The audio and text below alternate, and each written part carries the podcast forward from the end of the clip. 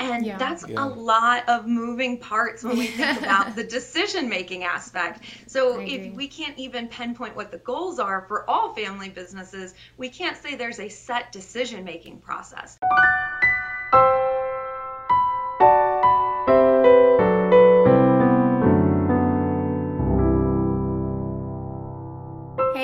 Everyone, thanks for tuning in. And today we are super excited. We have Sara E. Davis, PhD. She is a researcher at um, Kennesaw State University in their Family Enterprise Center. So thank you so much for being with us today, Sara.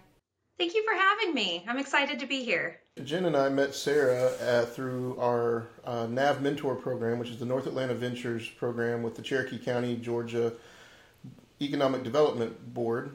Um, we met, you know, as actually Sara is a mentor on some of the groups we where we mentor businesses that are up and coming, trying to get started, and um, so that's where Sara met. And after talking with her, we found out, wow, she's doing some really cool research with Kennesaw State on how families, family-owned businesses work, and how how the families interact with each other, and the effect of the business and the family together. Um, Sara, what have you been working on, and what brought you to Kennesaw State with with this program? Well, um, I think it's a good tie-in with the with the mentoring and the volunteering that we're doing. Volunteering's always been really important in my life, and that's how I first got started in family businesses. As a family business researcher, a lot of people ask, "Oh, did you grow up in a family business?" And I didn't. Um, one of the few that did not in our field. And instead, um, I worked closely with a lot of local businesses and found that the way that they were approaching things was a little different than what I had learned in my MBA. And I thought, this is so strange that these smart, educated entrepreneurs are making decisions that don't seem to align with what what research tells us we should do and what we learn in our MBA classes. And so I went back to school and sought to figure out what exactly is going on. And that has led me to where I am now. And I study how the family influence affects goal setting and decision making in family firms because that's actually what I was watching. Um, many of the businesses I was volunteering with were family firms, and they were um, faced with multiple goals. You know, making a profit's important, it keeps the business going, but that's not the only thing that was driving their decision making. And so when I was watching these decisions being made, it was the family that was influencing these goals that ultimately impacted the decisions. So tell us about the goals. How do the goals for a family differ from traditional businesses? So often when we think of a business, we think that the main goal is growth. We want growth, we want profit, there's um, this money orientation. But when we think about family firms, there's all of these other factors at play. So perhaps you want employment for your family members. Perhaps you want to grow the business to the level that it can be passed on to the next generation. Perhaps, I think I saw in one of your all's past episodes, you want to have a nice work life balance, and that's what matters to you.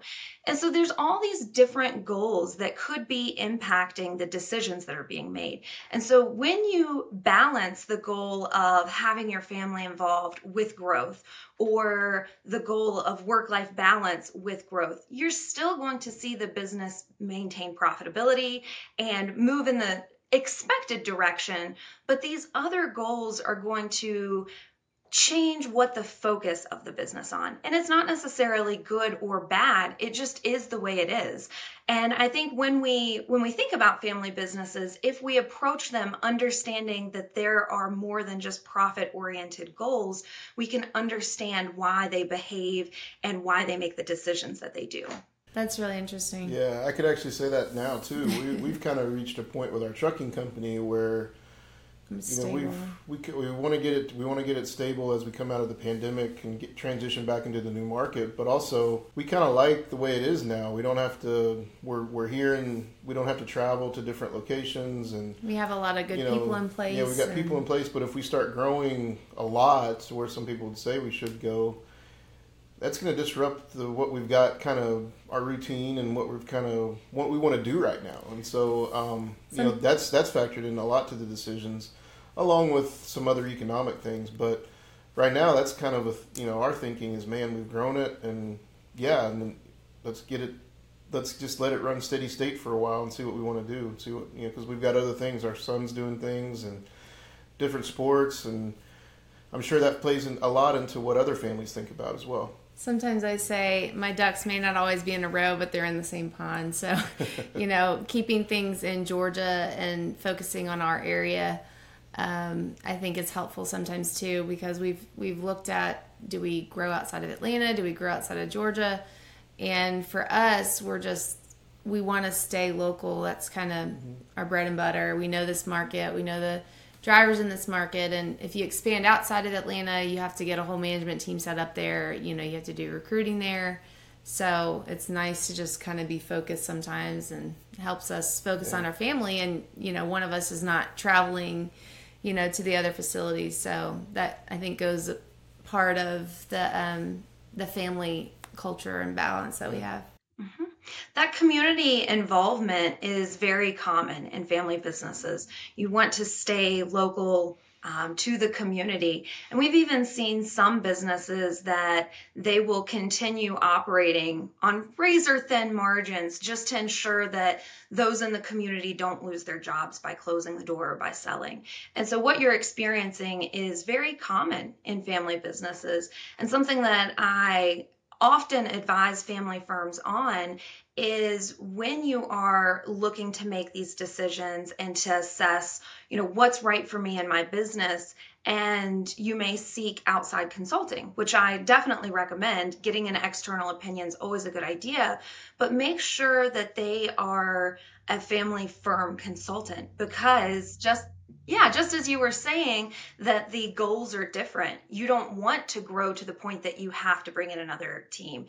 And it's important that your consultant understands where your priorities lie so they can help you make those those decisions that are right for your business. Yeah, that's really cool. It kind of goes into another question. What are the notable differences in decision making processes and goal setting approaches between family firms and non family firms? So we've we've touched a little bit on the big difference between goal setting. It's not just um, business focused goals that we're we're looking at but there's also these family goals. And so those family goals may look like having enough saved up to send your son to college. It may be setting up the business in a way that your son wants to join. So those are options for uh, the goal setting. We have this balance between the family and the non family or the business focused goals um, and then the family influences those goals based on the individual family. So, what your family may want versus what my family may want could be different.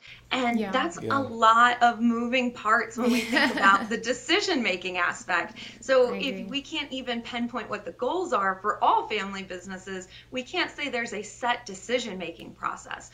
But we can say there are types of goals, and those types of goals will influence the decision making. And we can say there's different types of families, and those types of families may influence the goals that matter. So if yeah. you have a family that's very involved in the business, they're going to view the business different than if you have a family that merely owns but doesn't manage the business. So there's a lot of, of nuance in the family influencing these aspects. It's kind of like your family side where they have the truck stop and they own it, but then they yeah. have a management company. Now, yeah, that's a whole nother story, yeah. but um, it goes into you know three sisters who own something together, but they're not managing. Actually inherited them. it too. Yeah, so. they inherited it. Hey, so Sara, one thing that just popped in my head now, I was talking about this. So, how do you align the goals of a family that's bringing in their their young children or their younger children? They're now ready to take over the business. They want to be in the business, but now you've got conflicting goals between the older generation and the younger generation.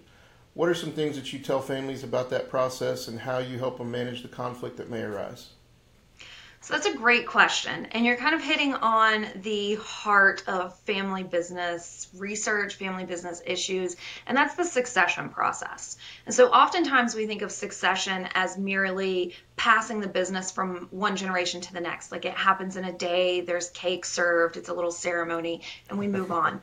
But in reality, it's a process that lasts for years. And so it often starts with training the next generation. And that could be even what you all are doing now. Even though your son's very young, he hears you all talking about the business and he sees mom and dad working in the business and he's developing that tacit knowledge for what to Trust do. me, he, he proves a lot of input sometimes. He, a lot. hears it, and he's he like, get, "Hey, he gets this." he has really good ideas. He really does. We were I was talking about something and And that's incredible that you all are already taking his ideas at, at his age because he's still very young.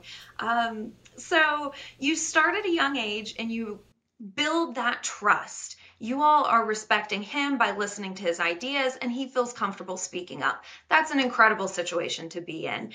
But that will continue and perhaps he'll come work in the in the business as a summer job while he's in college or maybe you'll send him out to work in a competitor's business or in a fully different industry so he gains those skills so that when he does join the business he has the respect of the other management like the rest of the management team because he has his own experiences not just working in mommy and daddy's business so all of that is leading into this succession process. And then one day you all will be working together. And the idea being that you're on your way out, heading towards retirement, and he's on his way in, heading towards ownership and full control.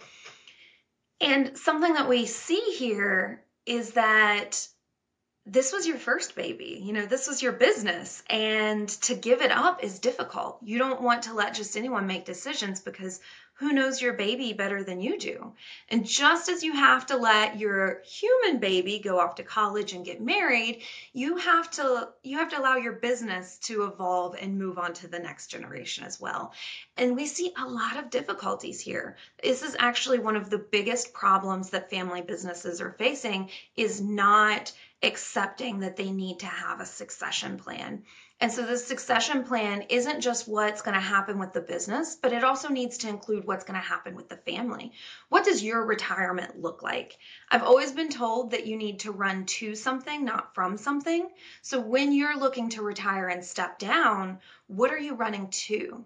Do you have a beach house? Do you have an unlimited golf pass? I don't I don't know what that might be for you, but do you have something to fill your time and look forward to? Because working, you know, 10, 12 hours a day is not uncommon. And then to just stop, what, how do you fill your time? And so having that plan for for the incumbent CEO to have an exit strategy is important. But then there also needs to be some sort of plan in place that explains what the dynamics will be during that transition. Who's actually in charge? So if we're not clear on who's in charge, say your top management team, do they go around your son to come and talk to you two? Do they um, only talk to your son and leave you all out of decision making? What does that look like? What's expected? And clearly communicating that, not just to the family, but also to the non family employees, is critical.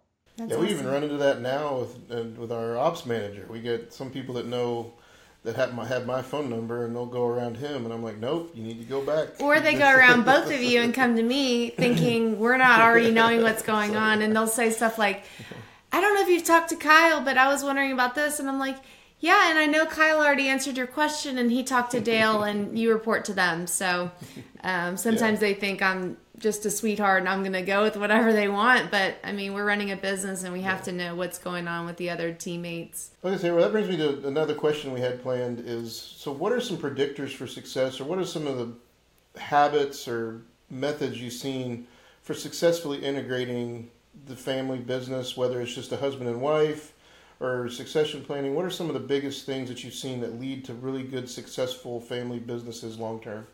I, I think this is going to apply to all businesses, but communication is critical for success. Clearly knowing both what you want, how you want to achieve it, and ensuring that everyone is on board. So, what that would look like in terms of goal setting is what are your goals? We may know that the family is important, but we may not have actually verbalized what about the family is important.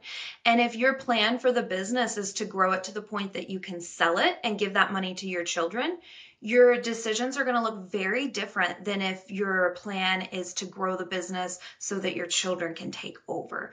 So, understanding what we want and then communicating with that with all the key players in decision making. So, if your if your top management team is non-family members, you need to communicate with them what your family values are, what you believe in, and what those goals are so that they're making decisions that align with everything that you're wanting. And so in the family firm, this has added the family goal aspect of it, but communication is important for any business. So Sara, that actually highlights a theme that we've we've talked about before, and it's knowing where you want to go and working towards that. It's exactly it's it's along those same lines. So communicate the goals that you have for your family business, not only to your incoming family members, whether it's your spouse, your kids, but then also your management. They need to align well with what you're working on, because if they don't align with what you're working on, it's going to fall apart at some point. Exactly. Sara, can you tell us some things that would be helpful for businesses on what to do versus what not to do? Sure. So we've talked a good bit about um, goal setting and making it very clear what you want and communicating that. So let's look a little bit at what not to do. Uh, so, one thing that I feel comes up often when we're looking at family firms who are ready to pass to that next generation, bring the children into the fold, if you will, and there is conflict around that because we can't separate our roles of parent and child from colleagues in the business. And so by not listening to the next generation, you run the risk of missing out on all sorts of opportunities. Um, just recently, there were some uh, manufacturing businesses in China. And when the parents started the business, they had, you know, poor practices in that it was rough working conditions. And as the next generation is coming in to take control of these of these manufacturing firms they're actually changing the way they do business in order to be um, in order to be competitive and in order to provide better working conditions for their employees. And so you may have a situation where that looks like perhaps it's not a good business practice because it's not making sure that you make the most money. It's not grow, growth and uh, monetarily oriented. However, when you look at it, it's providing more productivity because the employees are happier, kind of leaning back on what we learned in the Hawthorne studies, you know, like a 100 years ago. So when when we have attention given to our our employees they're going to perform better. And so that next generation has taken that knowledge that they probably learned in an MBA class and they're applying it to their business and the business is successful from it. And so by ignoring what the next generation is seeing in industry and in society as a whole you run the risk of of missing market opportunities that's interesting. It's kind of like what's important to that generation. Yeah. You know, they might, it's kind of like the new generation with, you know, the uh, environmental concerns and things like that. So for those next generation business owners, to them, yeah. you know, it's working conditions and. Yeah. And the, and the current, yeah. and the current business owners or the current, you know, the, the current leadership, the older generation, they're not in tune with those things. So it's, it, that's a really interesting. they will they'll yeah. miss out because they're focused on what was important to them. You got to know as the, as the next group of leadership and next group of customers and workers come up through the ranks. Now you got you do have to learn that, and that's that is hard. I can see that. I, I never thought really thought about that aspect till just now. That you got to know how everything's changing to, to be to be able to adapt the business. So and who better cool. to know that than the people who grew up with the change? I know. Kind of like putting your business online. Some people are resistant. Oh, I don't I don't want to do online sales, but so many people only shop online now. So you're mm. missing out on a huge target. If exactly. Yeah. Our dogs think they're great defenders of us because every time they come, they leave. You know, they don't try to get in. So um, I think online shopping is definitely the way of the future, and I think that's one reason why we're happy with what we're doing, working primarily with Amazon, because I think you know to have somebody where you can order something at two o'clock and it's here between six and eight. I mean, it's yeah. it's really hard to compete with that. Yeah. So, Sara, if you could tell us some final thoughts or things that you have going on, or anything with Kennesaw University that you want to share about. Okay, um, some things that I, I think would be beneficial to the listeners. If you are thinking about starting a business, whether it's with your spouse or with a family member, or even as a solo entrepreneur, I highly recommend it. Sometimes we can get in our own way and we can think, oh, I can't do anything until I have all my ducks in a row and everything is perfect. But as you said, Jen, if your ducks are in the same pond, you're doing good. Go ahead, go out there and try it. So don't get in your own way. As far as the center goes, we have been working really hard getting ready for our mini MBA program. And this might be helpful for some of your listeners who already have a business and they're looking to bring their their children in or bring in that next generation. And so what makes this program interesting is that it's a year-long program that covers all your traditional MBA topics, but we teach them with a family business focus. And so instead of just talking about um, goal setting, we talk about goal setting in family firms. Instead of just talking about a simple succession, it's the years long process and what that actually means. And so that has been the focus here at the center is preparing for that cohort to start in the fall. That's okay. awesome. So is that geared towards you know the the next generation coming in to lead the business, or a spouse coming in, or It is primarily geared towards the next generation. Um, so often we'll find that the, the children are involved in the business and they know some of the aspects of running a business, yet they might not have that business background that you're looking for. So it's an additional credential, provides them with an excellent knowledge base, and it also builds that um, that trust with the top management team. That's okay? awesome. Well, that sounds like a really cool program. Um, Well, yeah, I think yeah. we're almost out of time, but thank you so much. And if somebody wants to get in touch with you on LinkedIn or social media, what's the best way for them to do that? LinkedIn is the best way to get in touch, and my LinkedIn profile is backslash Sara E. Davis, PhD. well, very cool. Well, Sara, thank you so much for being on the podcast with us today. A lot of great information, a lot of great research you're working on, and uh, we'll see you soon with the NAV Mentor program with here in Cherokee County. And if you want to hear more about our content, please like and subscribe to our channel. Thank you so much.